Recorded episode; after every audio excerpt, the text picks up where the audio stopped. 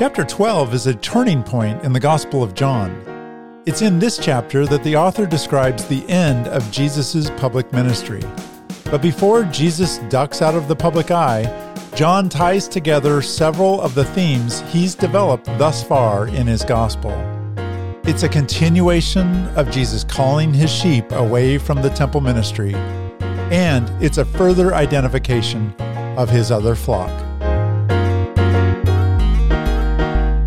Welcome to episode 17 A Voice from Heaven. This is Greg Hall, and welcome back to the podcast. In this episode, we're taking a closer look at John chapter 12. It's a literary turning point in John's gospel because up until now, it's been about Jesus' public ministry. And the next several chapters have to do with the Last Supper event and then his arrest in the Garden of Gethsemane, and we all know where that leads. So this is the end of the public ministry.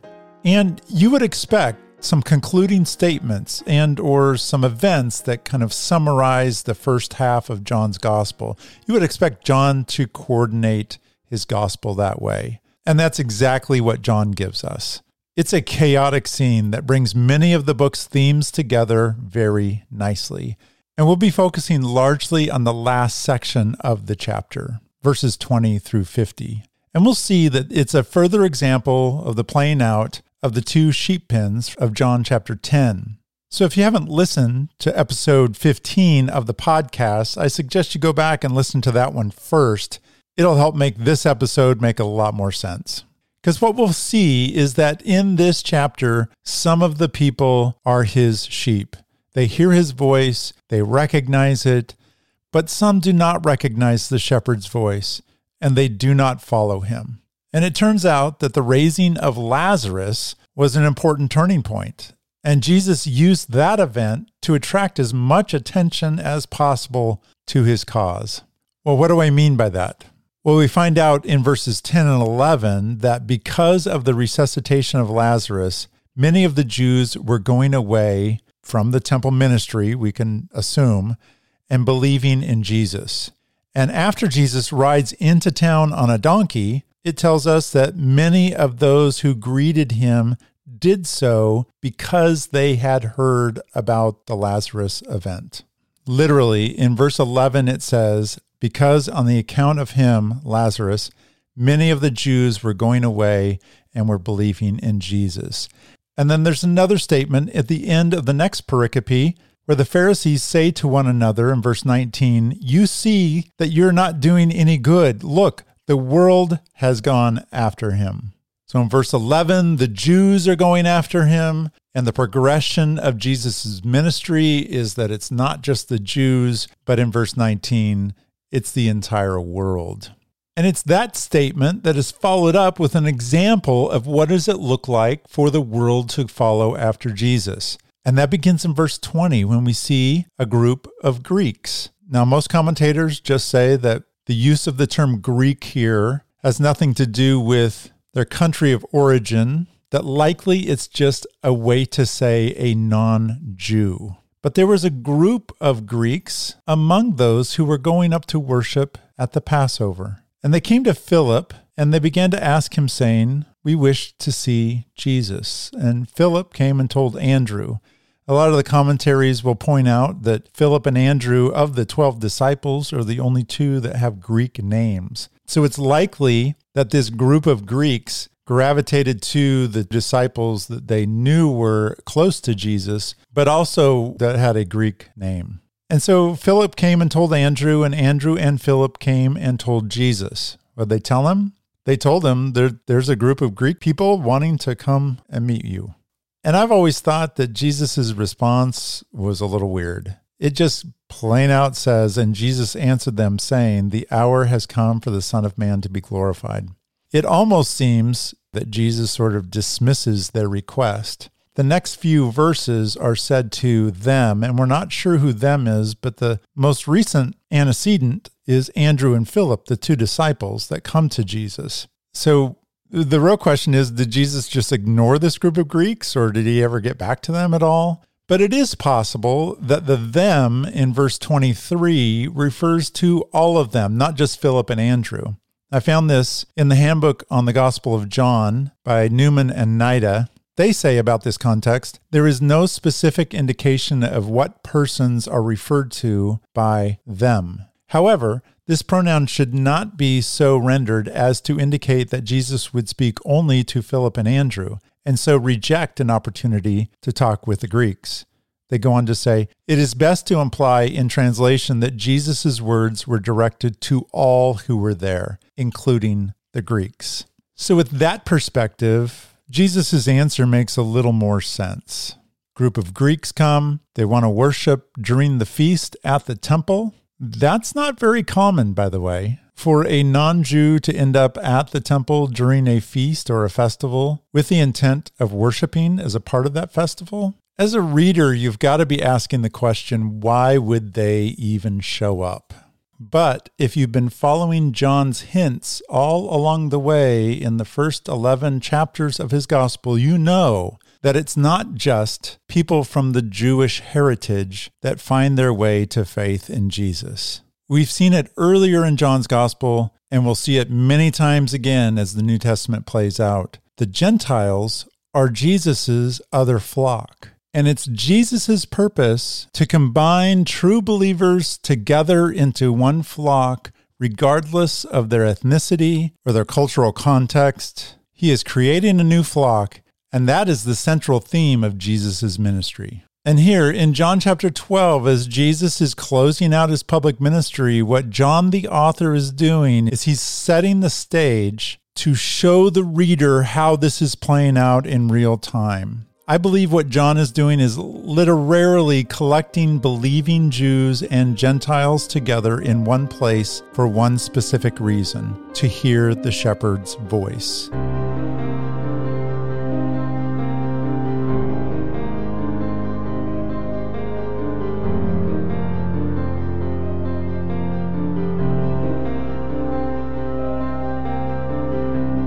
And we've seen Jesus talking to Jewish crowds at a feast earlier in John's gospel. That was in John chapter 8. You can go back verses 25 to 34 and read that interaction that Jesus has with the crowd in Jerusalem. And what you'll see is that there's a dual response that Jesus gets. Some people are hearing him for what he's saying and coming to faith in him. And some of the people at the feast do not hear his voice, do not accept what he is saying, and do not recognize him as their shepherd. So we've seen it before earlier in the gospel. In John chapter 10, we have the idea of more fully developed with Jesus' metaphor. He is the shepherd and is the gate of two different sheepfolds. He's bringing the remnant out of the temple ministry in the first sheepfold, and then he takes them out to pasture and he invites anyone to come in through him as the gate of the new sheepfold. Remember, Jesus said in verse 16 of chapter 10, I have other sheep which are not of this fold. I must bring them also, and they will hear my voice, and they will become one flock with one shepherd. And what's interesting is we actually have the voice of the shepherd, not just Jesus, but the Old Testament shepherd. It's God's voice himself. God the Father shows up in this chapter. And it's not a new thing. We've seen this before if we've read the other Gospels. Again, out of the handbook of the Gospel of John with Newman and Nida, they say, according to the Synoptic Gospels, a voice spoke from heaven at these different events Jesus' baptism, you can read about that in Matthew 3, Mark 1, Luke 3, and also a second time from a cloud at Jesus' transfiguration. You can read about that in Matthew 17, Mark 9, and Luke 9. And if you follow it out of the Gospels and into the rest of the New Testament, we also have God's voice showing up in Acts 11, verse 7, and then again in Revelation 10, verse 4. Both of those mention voices speaking from heaven. And Newman and Nida suggest that in each one of these New Testament instances, the voice from heaven is understood as the directly heard voice of God. And I just want to point out some structure that shows up as we start talking about this voice from heaven. The first one that we read about in the Gospels is early in Jesus' ministry. It's when Jesus commenced his career, it's at his baptism. The next time that we hear a voice out of heaven is a different turning point in his ministry. It's his transfiguration. It's kind of a turning point in the ministry where he's identified for who he is and it's hard for the disciples to unsee that.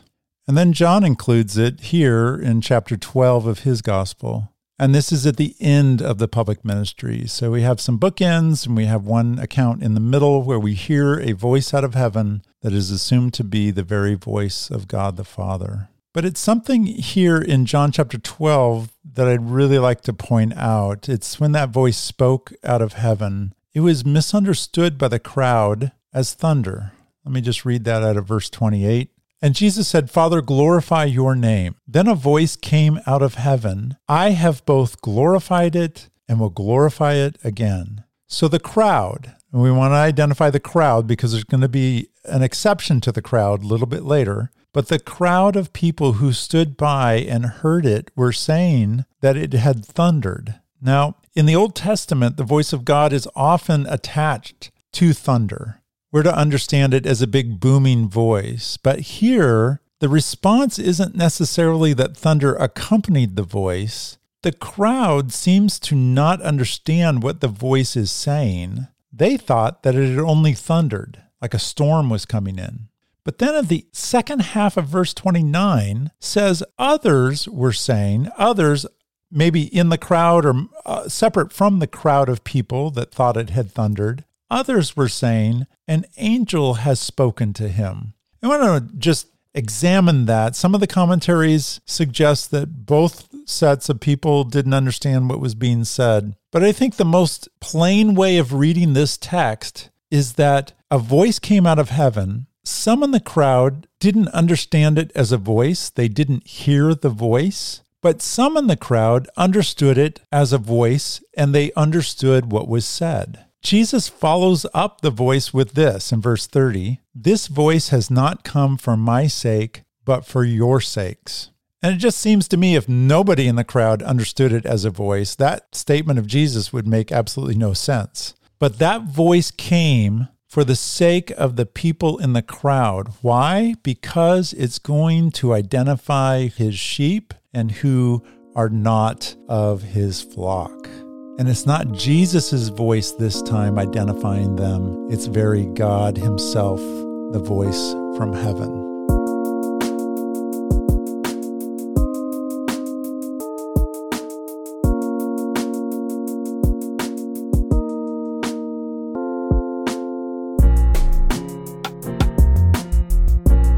I think from this dual response that we get from this voice, the crowd and others in the crowd, coming to two different conclusions should lead us to conclude that something spiritual is at work in this scene. There are some other times in Scripture that voices cause a dual response just like this, where some people understand the voice of the shepherd and others do not.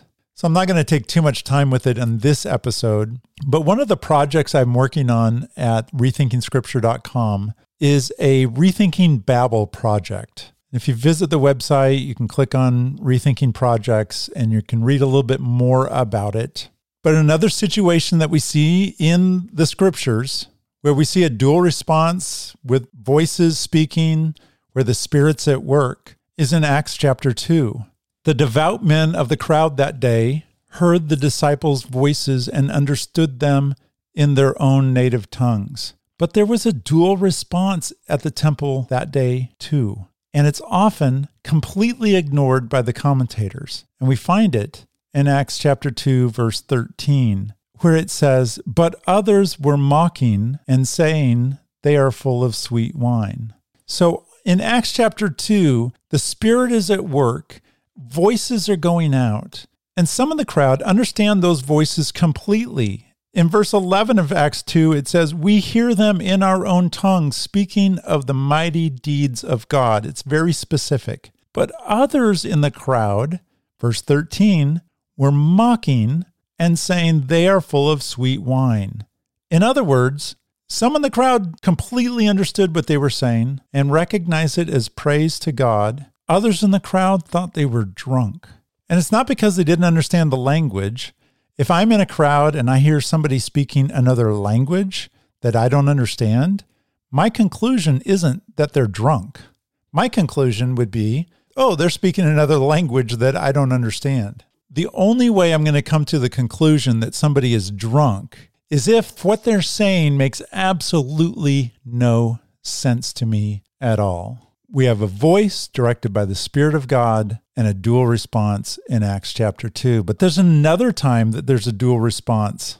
It's in Paul's Road to Damascus story. If you remember, Paul heard a voice from heaven and understood it in his native Hebrew tongue. But those traveling with him, who, by the way, spoke the same Hebrew dialect, heard the voice, but didn't understand what it was saying. We get that information directly from Paul when he retells the story later in Acts chapter 22. These spiritual voices, whether it be speaking in tongues, that gift, or voices from heaven, they are the focus of the Rethinking Babel project, one of the projects that's outlined again in more detail at rethinkingscripture.com. So if you've ever been confused by the whole topic of speaking in tongues, whether you're from that tradition or not from that tradition at all, odds are you're somewhat confused. We have not done a great job of diving into the theology of what's going on when the Holy Spirit's involved with communication and voices. And I'm working to develop a biblical theology of Babel. And I look forward to presenting it soon, right here on the podcast.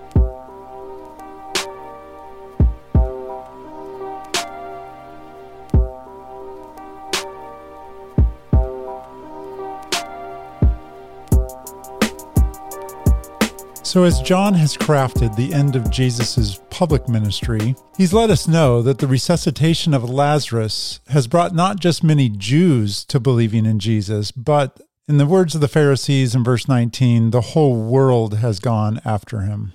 And we see that displayed in real time with this group of Greeks that come and seek Jesus and his comments back to them.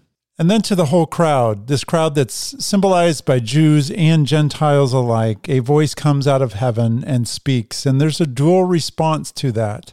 Those that understood the voice that day were likely those that had already come to faith in God the Father and were extending their already existent faith on to the Messiah, the man of Jesus. But what of the others in the crowd that day? What of the ones that listened to the voice from heaven and concluded that it had only thundered? How are we to understand them? And in the rest of the chapter, we have the words of Jesus recorded. And in those words, we can understand how we are to approach those in the crowd that day that did not understand who Jesus was. It was not a condition that had been placed upon them that they could not change. In fact, Jesus follows up the statement, This voice has not come for my sake, but for your sakes, in verse 30, with this And I, if I am lifted up from the earth, will draw all men to myself. And again in verse 35, Jesus says to the crowd that did not understand who he was, he says, For a little while longer the light is among you. Walk while you have the light, so that the darkness will not overtake you. He who walks in the darkness does not know where he goes. While you have the light, believe in the light, so that you may become sons of light.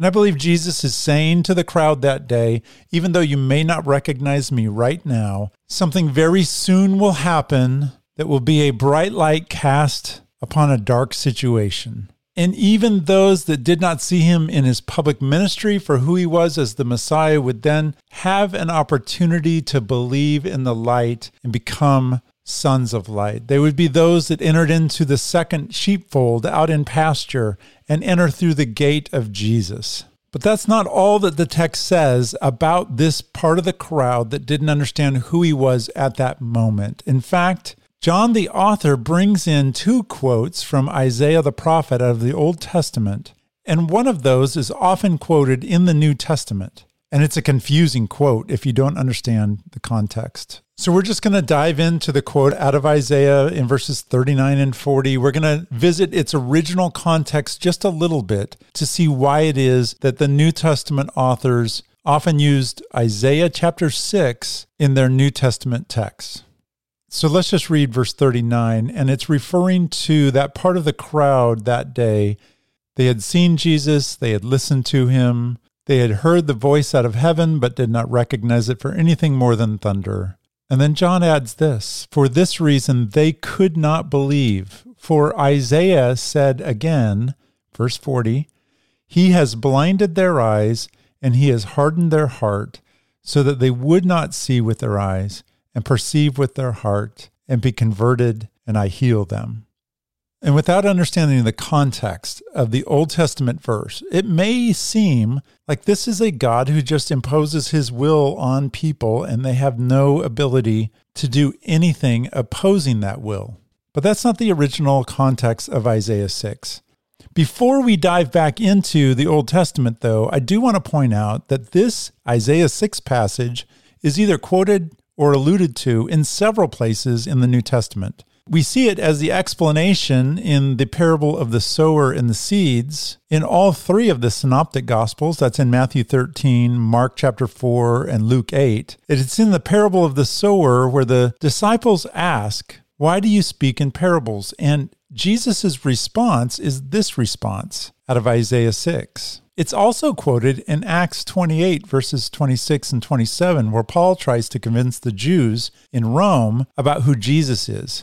It says that Paul was testifying about the kingdom of God and trying to persuade them concerning Jesus from both the law of Moses and from the prophets, from morning until evening. And here's the dual response Verse 24 Some were being persuaded by the things spoken, but others would not believe.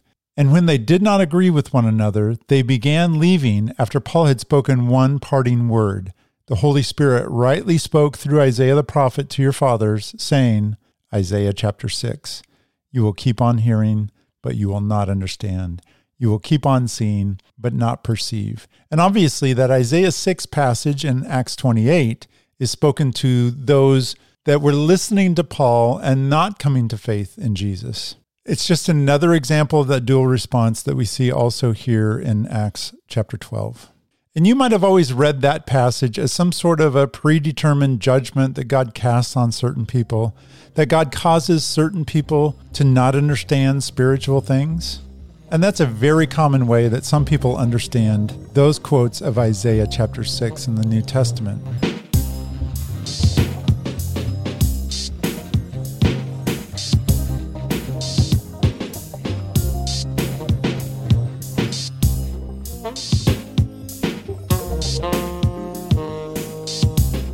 Going to turn now to the work of Dr. Gregory Beale.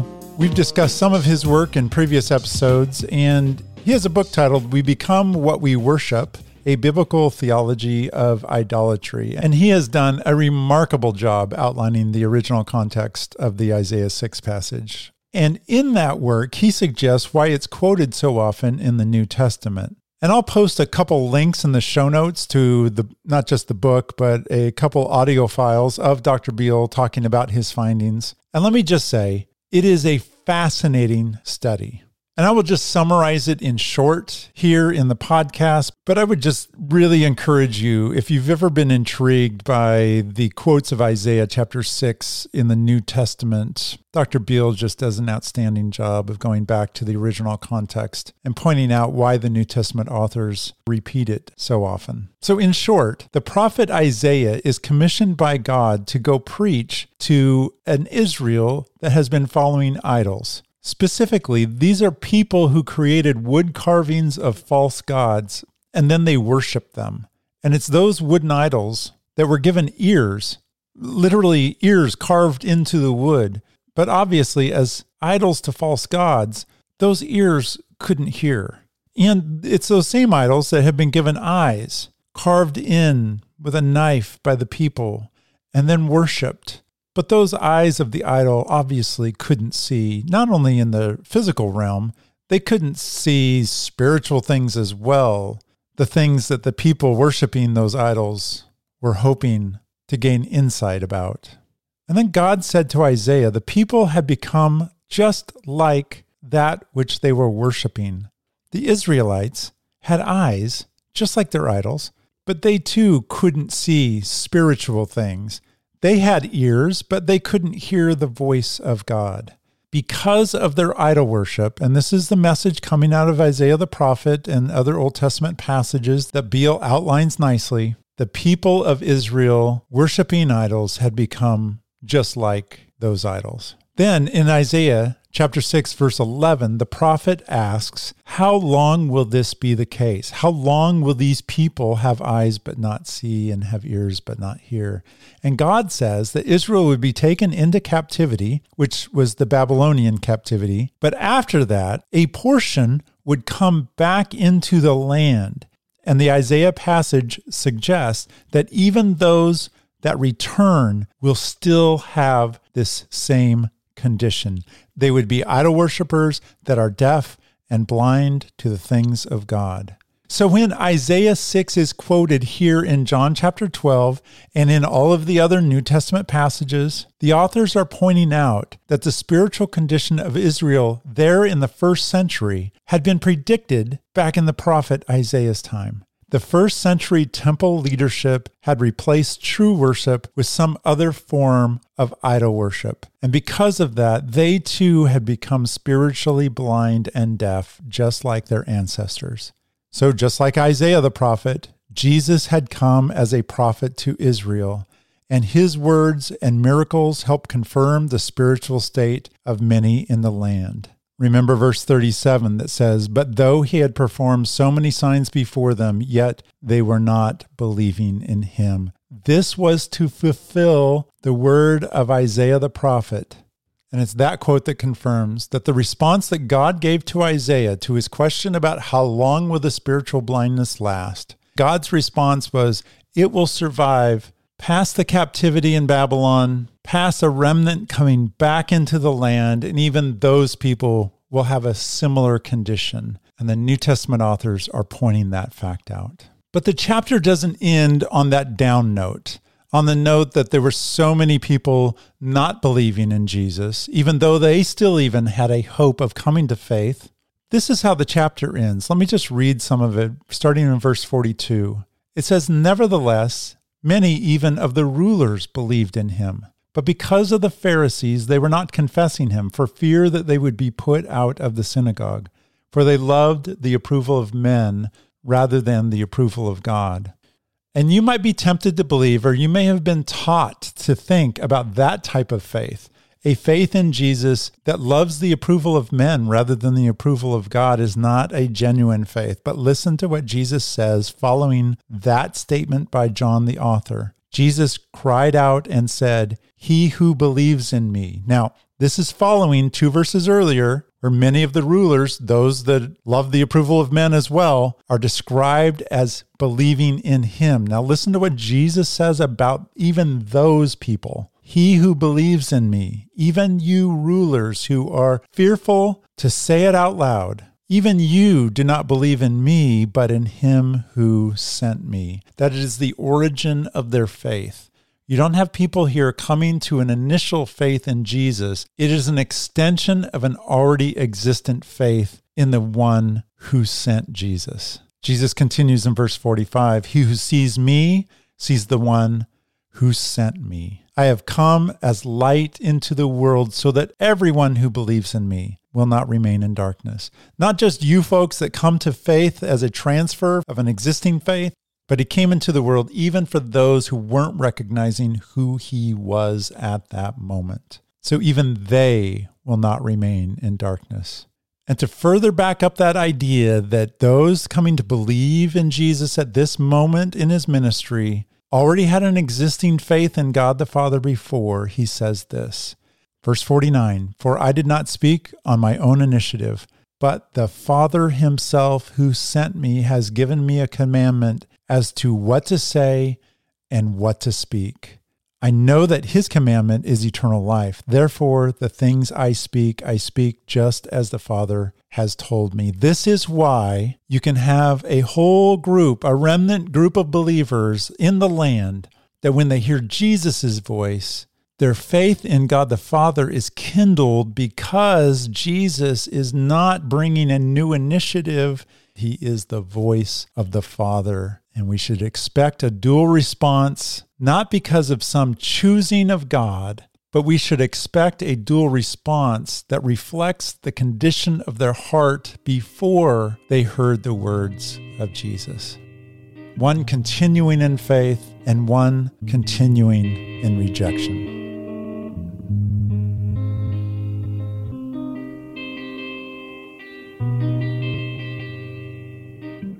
Well, that's all I've got for today. And just remember that at rethinkingscripture.com, you'll find lots more about Voices from Heaven in the Rethinking Babel project. You can look for it under the Rethinking Projects tab. In the next episode, we'll move on into the upper room and the Last Supper with Jesus and his disciples. And we'll ask what role foot washing should have among believers today. Would you be surprised if I suggested it may have nothing to do with touching someone else's feet? Again, thanks for listening, and please take some time to rate, review, and recommend to your friends the Rethinking Scripture podcast.